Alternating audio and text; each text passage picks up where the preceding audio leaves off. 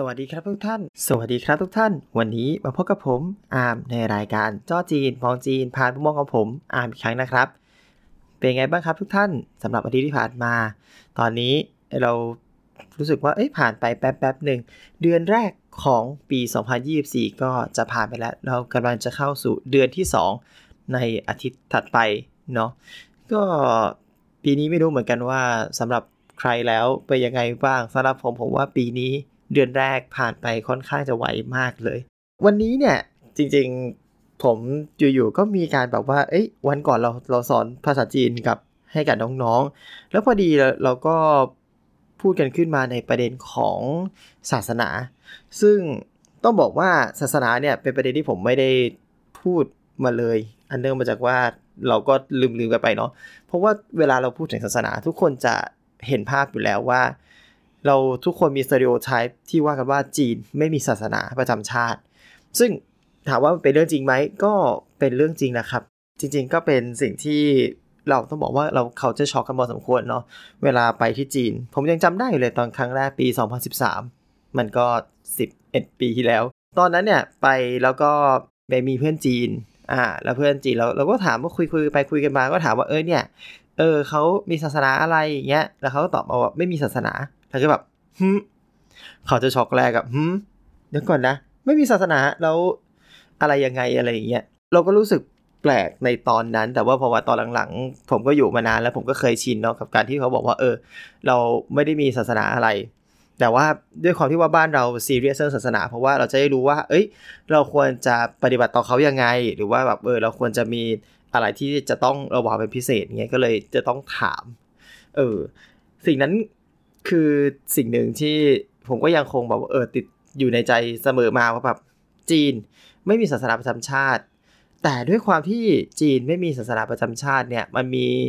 ความพิเศษอะไรที่ไม่เหมือนคนอื่นเขาอ่า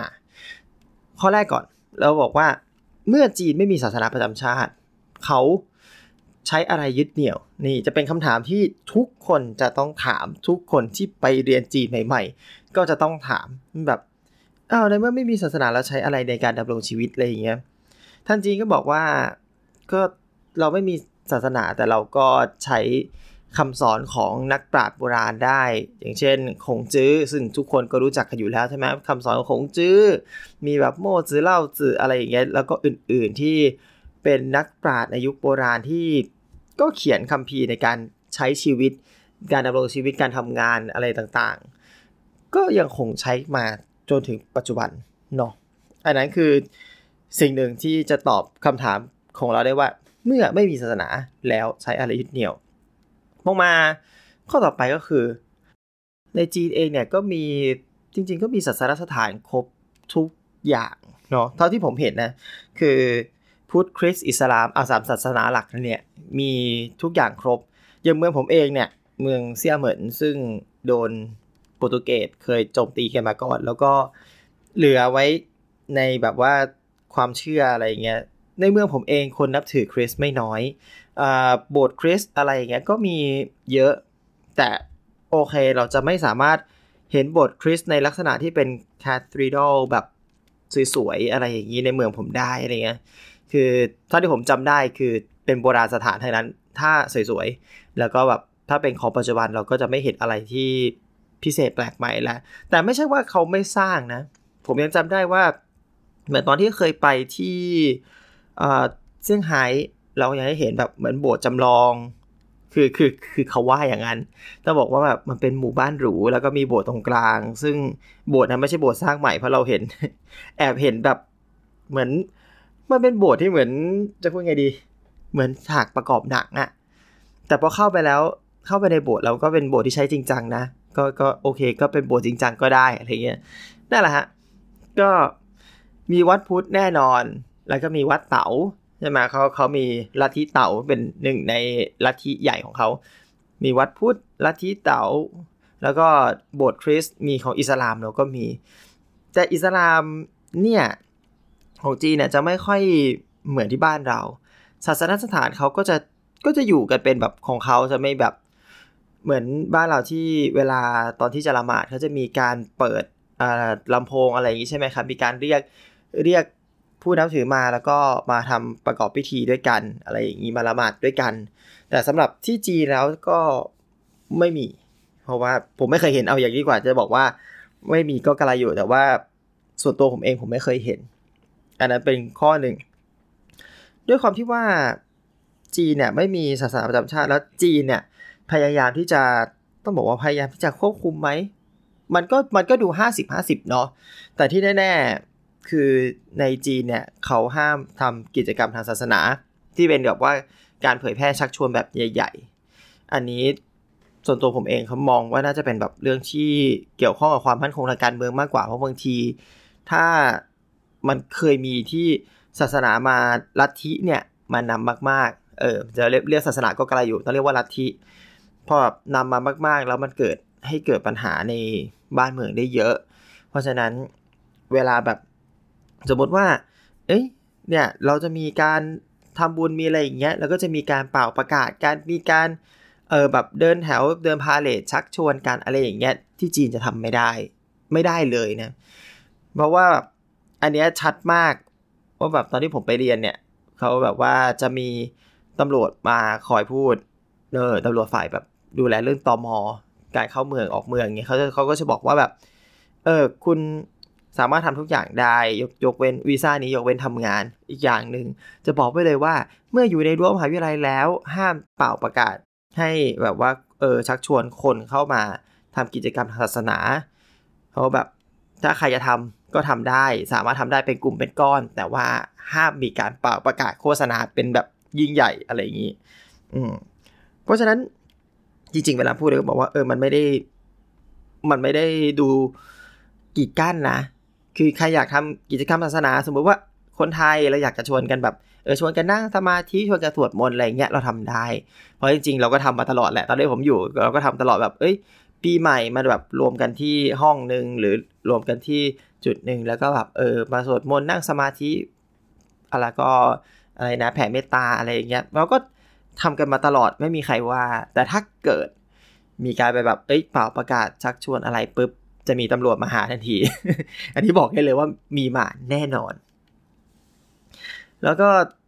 ทั้งนี้ทั้งนั้นนะเอ่อตอนที่ผมพูดกลับมาที่เรื่องแบบว่าวัดพุทธเนี่ย จริง ๆ ผมบอกว่าเอ้ยรู้สึกว่าจีนบางที การไม่มีศาสนาประจำชาติมันทำให้ มันมีการเปิดกว้างทางวัฒนธรรม แล้วก็ทางแบบทางศาสนามากขึ้น อย่างจีนเนี่ยมีวัดหนึ่งที่โดดเด่นมากในเรื่องของการรวบรวมศาสนาพุทธหลาย ๆ หลาย ๆ พุทธเข้าด้วยกัน นั่นก็คือวัดม้าขาวที่ซีอาน อันนี้ถ้าใครมีโอกาสได้ไปก็ไปแวะดูได้นะครับ วัดม้าขาวนี่จริง ๆ ก็ผมว่าเป็นวัดดังด้วยแหละ หลายคนก็ชอบไป วัดม้าขาวเนี่ยเป็นวัดที่ปายหมาซื่ออะชื่อก่อน วัดม้าขาวหรือปายหมาซื่อเนี่ย เป็นวัดที่รวบรวมพุทธหลายเจ้า เท่าที่ผมจำได้เนาะก็จะมีวัดพุทธจีนแน่นอน พุทธจีน พุทธไทย พุทธพม่า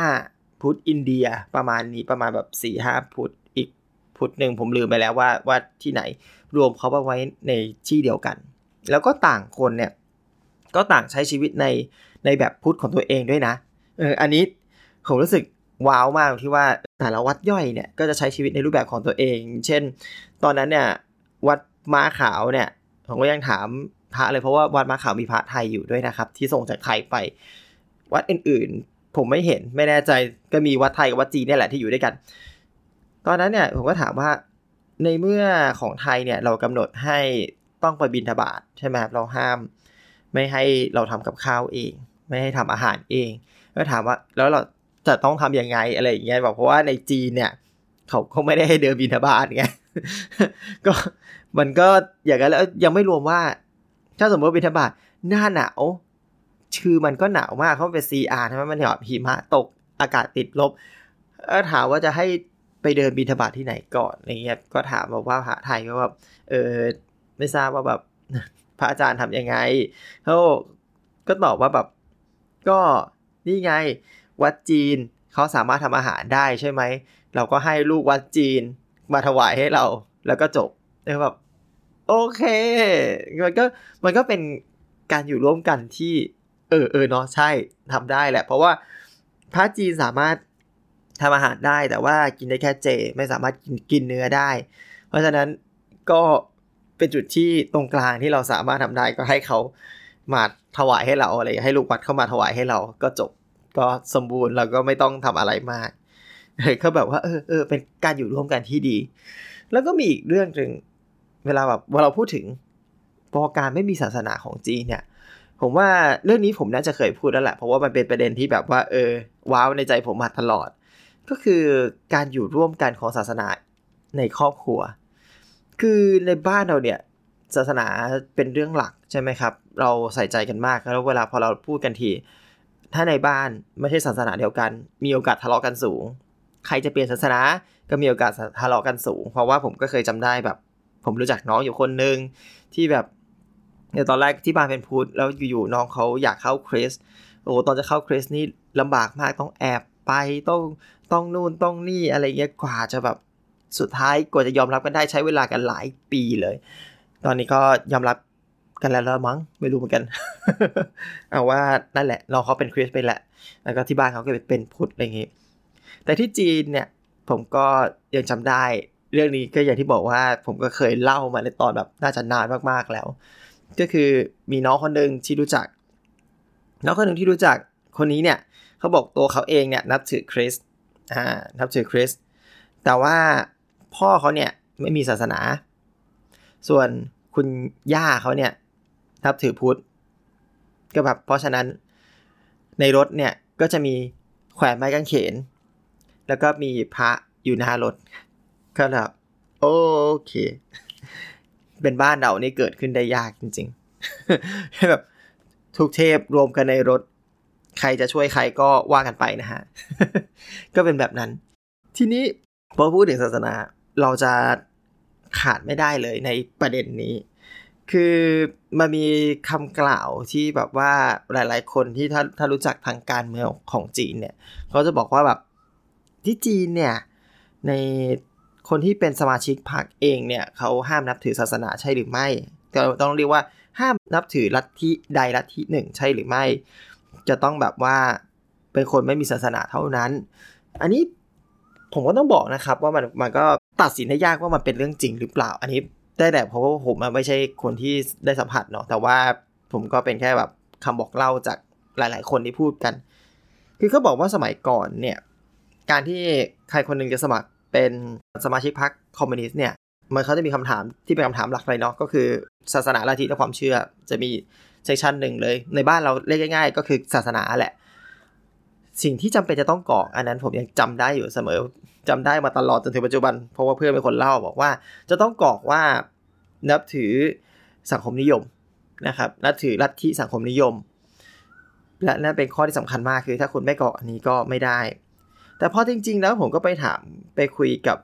เลขาธิการพักของหลาย ๆ ที่ที่แบบรู้จักกัน ก็ได้คุยกันหลายคน แล้วก็คุยกับกับแบบเหมือนเจ้าหน้าที่พักหลาย ๆ คนเขาก็บอกว่าก็จริง ๆ แล้วในปัจจุบันเนี่ยแต่ก่อนอาจจะใช่แต่ในปัจจุบันน่ะ ไม่ได้เป็นอย่างนั้นแล้ว ก็เห็นคนแบบเออ ก็ยังคงไปแบบไปทำบุญไปไหว้พระอะไรตามเรื่องปกติของตัวเอง ซึ่งก็นั่นแหละ แต่ก็คงคิดว่าแบบในสมัยก่อนก็คงใช่อะไรเงี้ย แต่ว่าแบบสมัยนี้ก็มีการเปิดกว้างมากขึ้น แต่ก็ยังคงเน้นว่าแบบเออให้คนอยู่กับสังคมนิยมมากกว่า อะไรประมาณนี้ครับ ก็โอเค วันนี้ เราเรื่องกันสั้นๆเนาะผมก็ไม่ไม่รู้เหมือนกันว่าว่าแบบเออใครมีความคิดอะไรมีใครแบบท่านผู้ฟังคนไหนเคยเจอเรื่องที่แบบว่าเกี่ยวกับศาสนาของจีนหรือเปล่าเพราะว่าแบบอยู่บ้านเราเราก็จะมีแต่แบบวัดจีนเนาะเราก็เคยชินกับวัดจีน แล้วก็มีวัดไทยด้วยแค่นั้น ซึ่งจริงๆแล้วในจีนเอง มันมีมากกว่านั้น ก็ประมาณนี้แหละครับ มา ไม่รู้เหมือนกันว่าวันนี้เราจะสามารถแลกเปลี่ยนอะไรกันได้ ก็ถ้ามีอะไรก็คอมเมนต์กันมาได้นะครับ มาคุยกันได้ แล้วก็วันนี้ขอไว้แค่นี้ก่อนแล้วกัน ขอขอบคุณทุกท่านที่รับฟังมาจนจบนะครับ ผมแล้วพบกันใหม่ในคราวหน้านะครับ สวัสดีครับ